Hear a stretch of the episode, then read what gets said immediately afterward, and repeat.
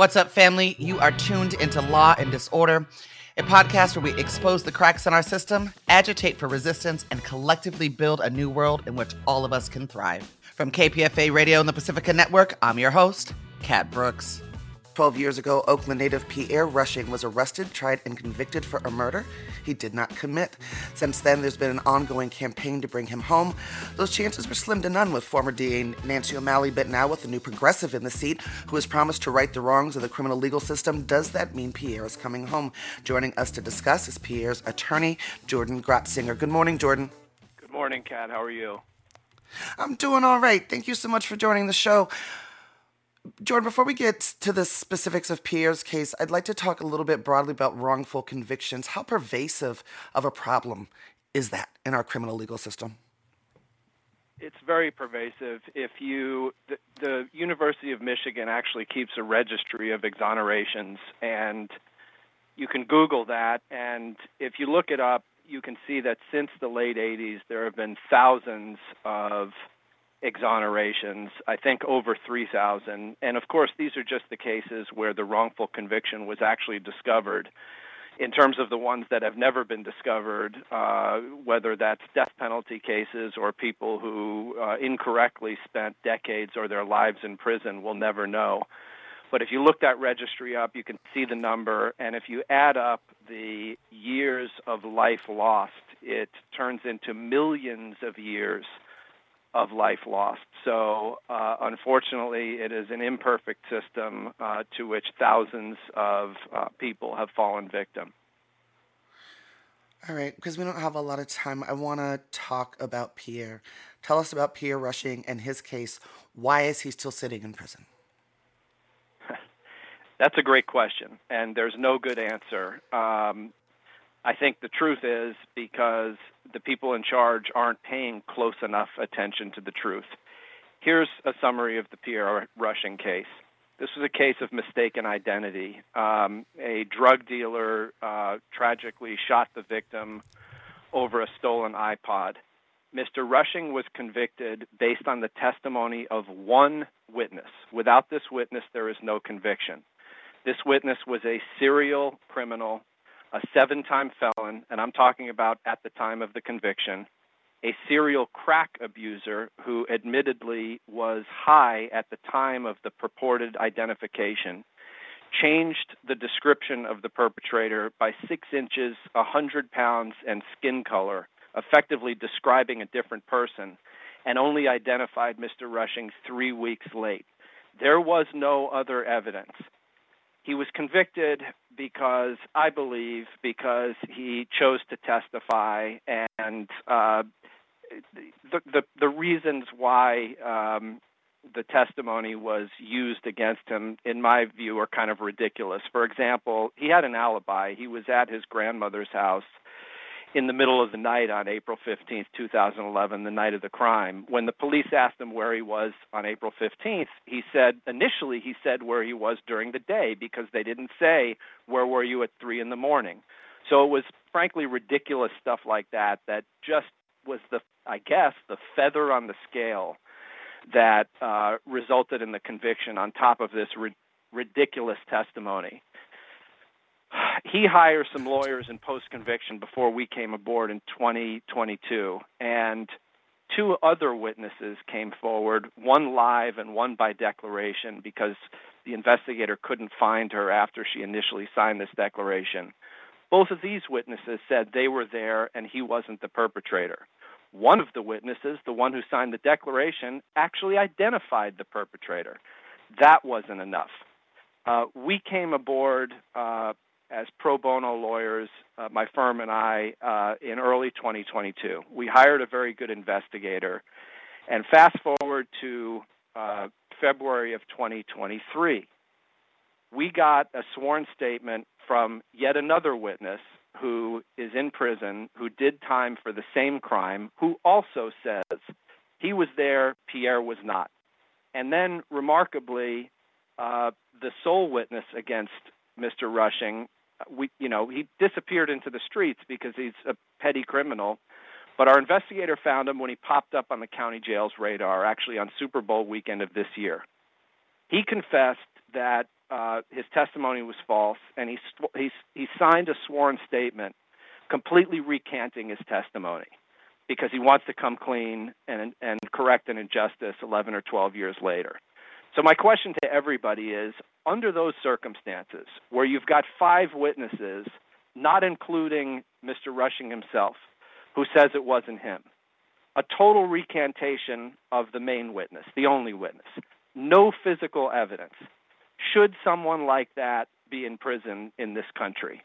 Uh, I think the answer is obvious, and I think it's pretty outrageous uh, that the DA has not, in my view and from my perspective, taken a serious look at this yet. And to the contrary, as you know, uh, Kat, we just got uh, an informal brief, a so-called informal brief that basically just punts on all these issues and says that Mr. Rushing should have known earlier because he knew who these witnesses were 12 years ago and the declarations aren't detailed enough. And I'm happy to speak to why those explanations are frankly absurd. That'd be great, Jordan. Why don't you walk us down that path? okay, so on, on the timeliness issue, you know, I mentioned that Mr. Rushing had prior lawyers before we came on board. Years ago, one of those lawyers investigators tried to contact one of the one of our new witnesses and he refused to talk. Okay, he had that right. It's a free country. So in terms of timeliness, what was Mr. Rushing supposed to do? Was he supposed to call this guy back from prison once a week and say, "Hey, I know my investigator reached out and you're not willing to talk. Did you change your mind?" was he supposed to call back once a month, once a year? What's what's the rule? The truth is there is no rule because that's an absurd logical conclusion. For whatever reason, this guy wasn't willing to talk until our investigator approached him, and of course we promptly uh, filed our habeas petition. And similarly, on the sole witness against uh, Mr. Rushing, as I mentioned, this is a guy who is a career petty criminal. To his credit, he has now come clean, but you know, this is not someone who's on the grid and easy to find. And as soon as we took the case, we got a professional investigator to start looking for him. And it took months because of uh, how this guy lives. And he was not, you know, we couldn't locate him until he popped up on the radar on county jail. As soon as that happened, we made the motion. So to say that he should have figured this out 10 years ago is ridiculous. And on the substantive angle, that these declarations were not detailed enough. And the deputy DA in charge who submitted this brief also said that, um, you know, uh, they were pre prepared and therefore lack credibility. Well, two points on that. Number one, what additional detail does one need to say that I was at the scene and this guy wasn't there? What detail do you need for that? It's a pretty simple conclusion. This is not a function of detail. And as to the declarations being pre prepared, guess what? We knew the truth. We knew that if they were going to tell the truth, this is what they'd say. And you know what? They said it. So they said it, and one of the witnesses, as I mentioned in a prior post conviction proceeding, actually identified the perpetrator what has the DA done or the police done in response to that? To my knowledge, absolutely nothing. And it's an outrage. And, uh, you know, another thing that is just sort of mind boggling is that I've been following up with the DA's office since we got these declarations earlier this year, even before we filed the petitions, to see if they would submit, meaning agree that um, uh, to, to go to the court jointly and say this conviction should, should be vacated.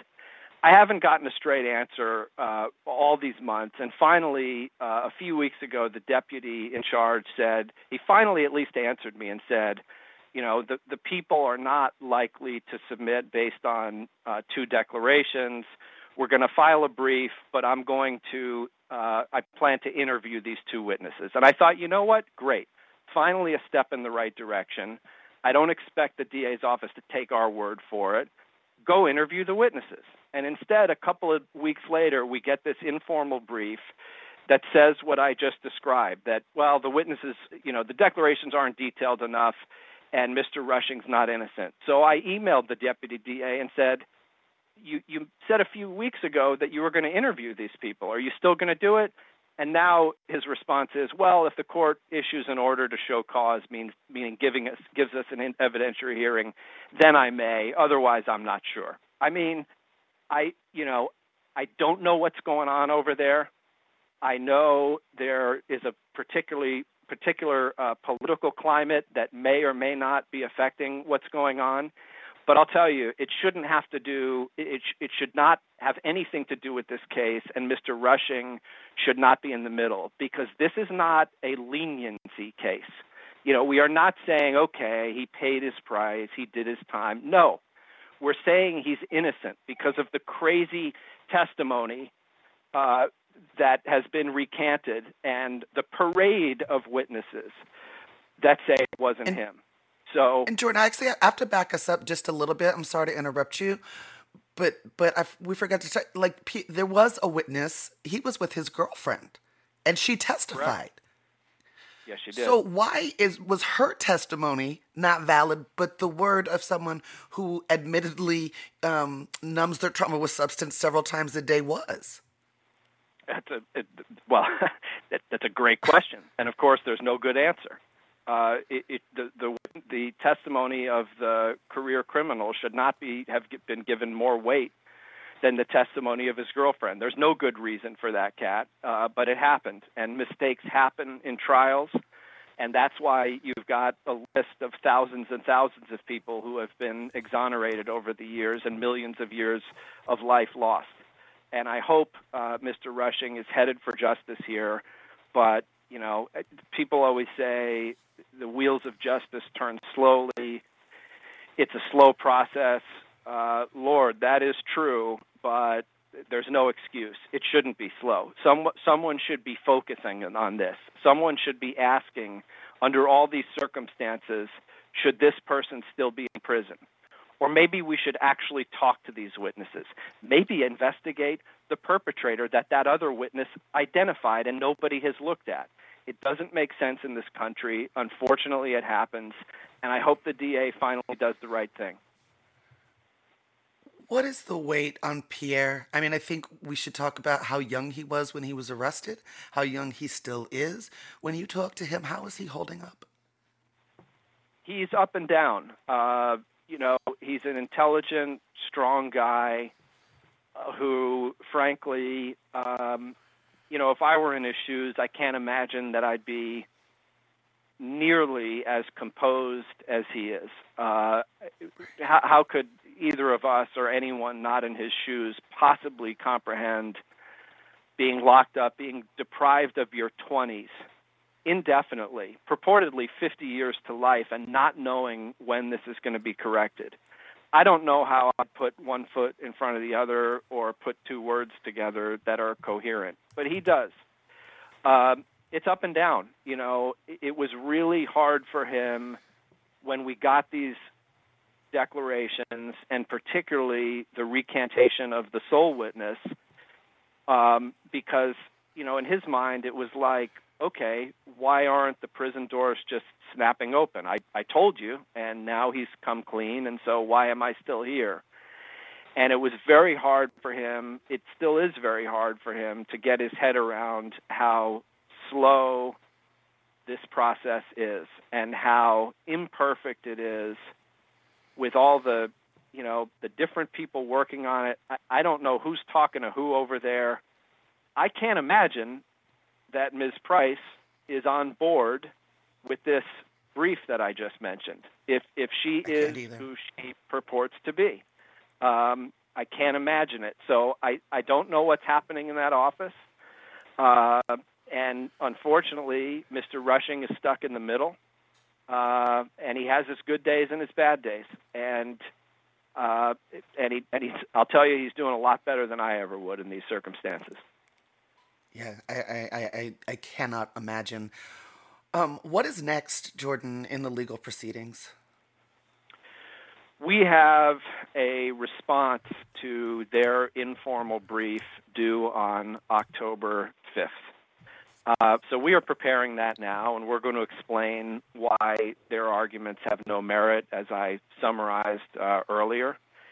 So we'll continue going through the legal process, and um, we'll wait for the judge's ruling. If the and look, I I promised Pierre, I told Pierre that I can't guarantee anything except that we won't stop, and we won't. So we will continue with this process for as long as it takes.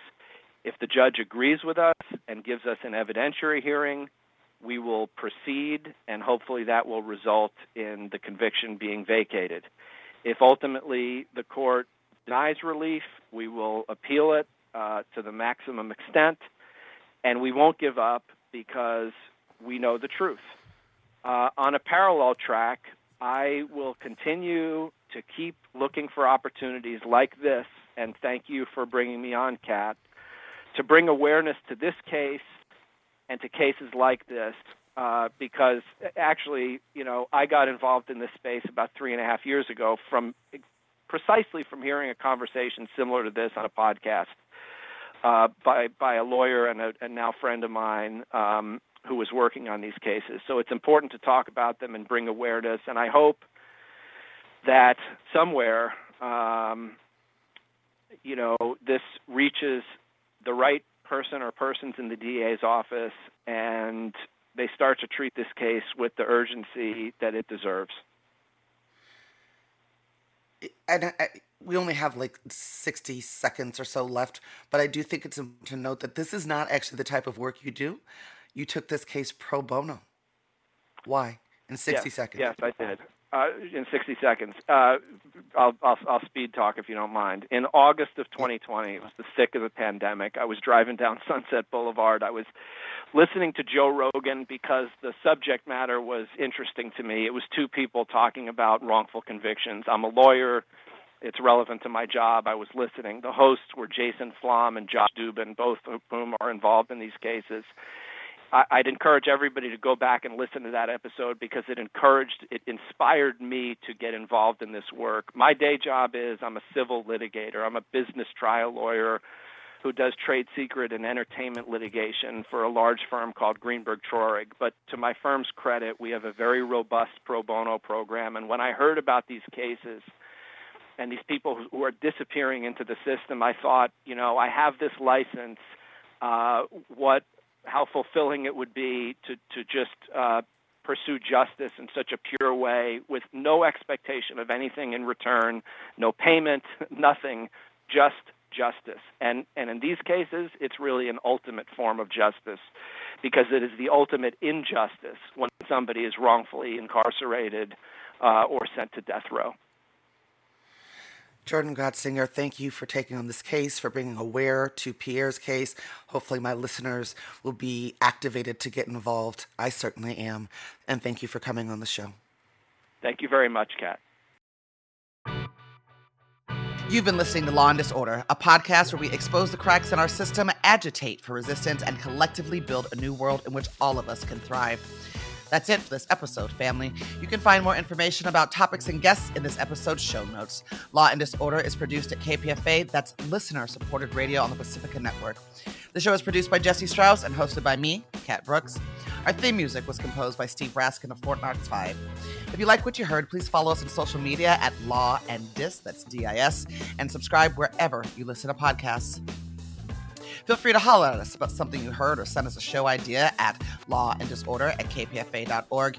You can also find our content live at 8 a.m. weekdays on KPFA. That's 94.1 FM in the Bay Area. Our show and all of KPFA's programs are funded exclusively by you, the listener. And if you're in a position to support us, please donate today at kpfa.org. Take care of yourself and take care of each other. We all we got, fam.